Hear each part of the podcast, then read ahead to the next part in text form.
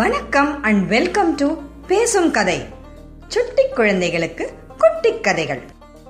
மகாவிஷ்ணுவே ராமராவும் அவருடைய சுதர்ஷன சக்கரம் பரதனாகவும் அவருடைய கூட இருந்த ஆதிசேஷன் லக்ஷ்மணனாகவும் அவருடைய பாஞ்சஜன்யம்ங்கிற சங்கு சத்ருகனாகவும் பூமியில் அவதாரம் பண்ணாங்க. இந்த நாலு குழந்தைகளும் நல்லபடியாக அயோத்தியாவில் வளர்ந்து வந்தாங்க. ஒரு வயசுக்கு அப்புறமா அவங்களுக்கு ஒரு ராஜாவாரத்துக்கான நல்லபடியான ஒரு வித்தைகளையும் கல்வியும் கத்து தரணும் அப்படின்னு நினச்சி தசரதர் நினச்சார். அதனால் தன்னுடைய குலகுருவான வசிஷ்டரோட ஆசிரமத்துக்கு குருகுல கல்வி கற்றுக்கிறதுக்காக அவங்கள அனுப்பிச்சார். அதாவது இந்த குருகுல கல்விங்கிறது இந்த காலத்தில் நம்ம சொல்கிற போர்டிங் ஸ்கூல் மாதிரி. அதாவது குருவோடைய ஆசிரமத்துக்கே போய் அவர் என்ன சொல்லித் தராரோ அதை நல்லபடியாக கற்றுக்கிட்டு வரணும். அதாவது போர்டிங் ஸ்கூல் மாதிரி எந்த வசதிகளும் இருக்காது. குரு காலையில் எழுந்திருக்கிறதுக்கு முன்னாடியே எழுந்திருக்கணும். அந்த ஆசிரமத்தெல்லாம் நல்லபடியாக சுத்தம் செய்யணும். குரு சொல்கிற எல்லா வேலைகளையும் செய்யணும். தான் ராஜகுமாரன்றதை எந்த இடத்துலையுமே அவங்களால காட்டிக்க முடியாது. மற்ற மாணவர்கள் மாதிரி அவங்களும் சாதாரணமாக தான் இருக்கணும். இது இல்லாமல் அங்கே குரு என்ன சொல்லித்தராரோ அதாவது எந்த மாதிரி ஒரு அரசனுக்கு எந்த மாதிரி கல்வி தேவையோ அவர்களுக்கு நியாய தர்ம சாஸ்திரங்கள் சொல்லித் தருவாங்க. ரா ராஜ்ய விஷயங்களை எப்படி கையாளணும்னு சொல்லி தருவாங்க. அஸ்திர சஸ்திர வித்தைகள் சொல்லித் தருவாங்க. அந்த மாதிரி எல்லா கல்விகளையும் கற்றுக்கிட்டு வரணும். நல்லபடியாக ராமன் லக்ஷ்மணன் பரதன் சத்ருகுணன் நாலு பேரும் இந்த நல்லபடியாக குருகுல கல்வியை முடிச்சுட்டு திருப்பி அயோத்தியா வந்தாங்க. எல்லாரும் ரொம்ப சந்தோஷமா இருந்தாங்க. அப்போ ஒரு நாள் மகாராஜா தசரதரை பார்க்கறதுக்காக மகரிஷி விஸ்வாமித்திரர் வந்தார். விஸ்வாமித்திரர் வந்தாருன்னு கேள்விப்பட்ட உடனே தசரதர் ஓடி போய் அவர் காலில் விழுந்து வணங்கி அவரை உட்கார வச்சு அவரை நல்லபடியாக உபசரித்து மகரிஷி என்ன பார்க்கறதுக்காகவா இவ்வளோ தூரம் நீங்கள் வந்தீங்க? ஒரு வார்த்தை சொல்லியிருந்தீங்கன்னா நானே ஓடோடி வந்திருப்பேனே அப்படின்னு சொல்லி நீங்கள் உங்களோட ஆசை என்னன்னு சொல்லுங்கள் அது நான் என்- எனக்கு நீங்கள் இடுற கட்டளையாக நினச்சி அதை நான் உங்களுக்கு கண்டிப்பாக செஞ்சு தருவேன். நீங்கள் உங்களோட ஆசை என்னன்னு சொல்லுங்கள் நீங்கள் வந்த காரணம் என்னன்னு சொல்லுங்கள் அப்படின்னு கேட்டார். இதை கேட்ட உடனே விஸ்வாமித்தருக்கு மனசு ரொம்ப சந்தோஷப்பட்டுச்சு. உடனே அவர் சொன்னார் இக்ஷ்வாவு குலத்தில் ஒரு அரசன் எப்படி இருக்கணுங்கிறதுக்கு ஒரு நல்ல உதாரணமாக நீ இருக்க தசரதா. நான் வந்த காரியத்தை உனக்கு சொல்கிறேன் நான் இந்த உலகத்தோட நலனுக்காக ஒரு பெரிய வேள்வி நடத்துகிறேன் ஒரு யாகம் நடத்துகிறேன் இந்த யாகத்துக்கு நான் நிறைய இதுக்காக நிறைய ப்ரிப்பேர் பண்ணி ஆரம்பிச்சிருக்கேன். ஆனால் இந்த எல்லாரும் நல்லா இருக்கணும்னு நினைக்காம ஒரு சிலர் இருப்பாங்க. யாரும் நல்லா இருக்கக்கூடாதுன்னு நினைக்கிற ஒரு சில அரக்கர்கள் இருக்காங்க.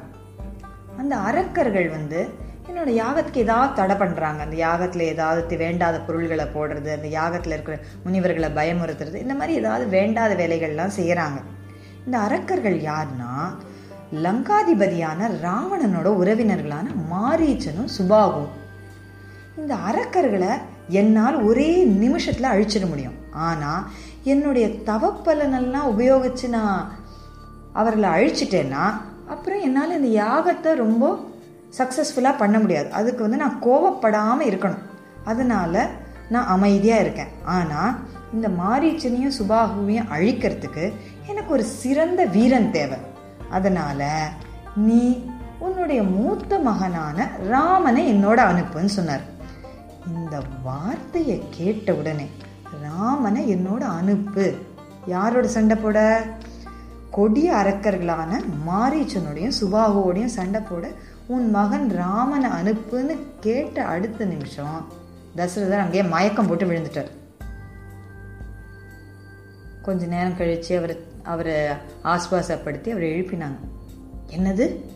மாரீச்சனுடைய சுபாவையும் விட சண்டை போட என்னோட குழந்தை ராமனை போயா? நீங்க அனுப்ப சொல்றீங்க. அவன் சின்ன பையன். அவனுக்கு ஒண்ணுமே தெரியாது. அவன் இதுவரையிலும் எந்த யுத்தத்துக்கெல்லாம் போனதே கிடையாது. அவர்கள் எவ்வளவு கொடிய அரக்கர்கள். வேணா நானே வரேன். ஏன்னா நான் நிறைய தேவாசுர யுத்தங்கள்ல நான் கலந்துட்டு இருக்கேன். எனக்கு யுத்தத்துல நல்ல பயிற்சி இருக்கு. நான் வரேன். என் குழந்தை எப்படி அனுப்புறது அப்படின்னு கேட்டார். உடனே விஸ்வாமித்தர் சிரிச்சுக்கிட்டே எல்லா அப்பாவுக்கும் தன்னுடைய மகன் பார்க்கறதுக்கு குழந்தை மாதிரி தான் தெரியும். ஆனால் எனக்கு தெரியும் அவனுக்கு எவ்வளோ சக்தி இருக்குன்னு. எனக்கு தெரியும் அவன் யாருன்னு. அதனால நீ கவலைப்படாம என்னோட அவனை அனுப்பு. அவனுக்கு ஒரு பிரச்சனையும் இல்லாம நான் பார்த்துக்கிறேன். அப்படின்னு விஸ்வாமித்தர் சொன்னார். ஆனா தசரதருக்கு சுத்தமா நம்பிக்கை இல்லை. அப்படிப்பட்ட அரக்கர்கள் கிட்ட போய் தன்னுடைய மகனான ராமன் அனுப்புறதான்னு அவருக்கு ஒரே யோசனை. உடனே எவ்வளவோ சொல்லி பார்த்தாரு சமாதானப்படுத்தினாரு அழுதாரு புலம்பினாரு.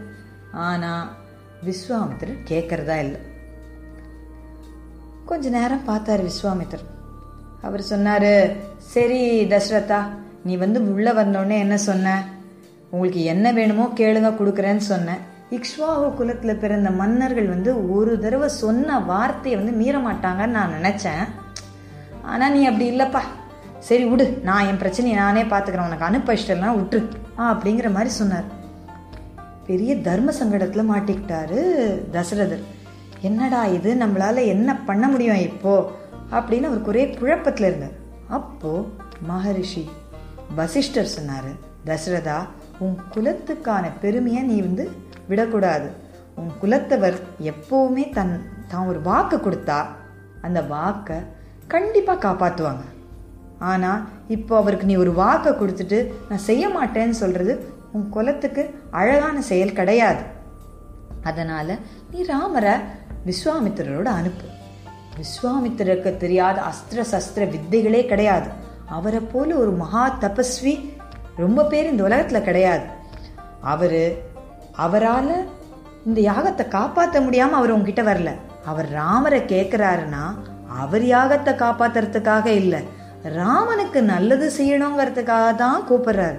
அவன் அவரோட ராமன் அனுப்பி நிச்சனா திரும்பி ராமன் அயோத்தியாவுக்கு வரும்போது இன்னும் பலசாலியா சக்தி வாய்ந்தவனா இன்னும் நிறைய விஷயங்களை தெரிஞ்சுக்கிட்டவனா தான் திரும்பி வருவான். அதனால கண்டிப்பா நீ அவரோட ராமனை அனுப்பு அப்படின்னு சொன்னார். தன்னுடைய குலகுருவோட அட்வைஸை கேட்ட உடனே தசரதருக்கு கொஞ்சம் மனசு சாந்தி அடைஞ்சது. அவருக்கும் தெரியும் விஸ்வாமித்தர் எவ்வளோ பெரிய மகரிஷின்னு அதனால் தன் மனசை சமாதானப்படுத்திக்கிட்டு ராமனை விஸ்வாமித்திரரோட அனுப்புறதுக்கு சம்மதிச்சார். ராமனோட எப்போவுமே கூட இருக்கணும்னு ஆசைப்பட்ட லக்ஷ்மணனும் ராமனோட வரத்துக்கு தயாரானான். அதனால் விஸ்வாமித்தர் ராமரையும் லக்ஷ்மணரையும் கூட்டிட்டு தான் யாகம் நடத்துகிற இடத்துக்கு அவங்கள கூட்டிட்டு போனார். இந்த கதை உங்களுக்கு பிடிச்சிருந்தா இது போல நிறைய கதைகள் கேட்க பேசும் கதை யூடியூப் சேனலுக்கு சப்ஸ்கிரைப் பண்ணுங்க. நன்றி வணக்கம்.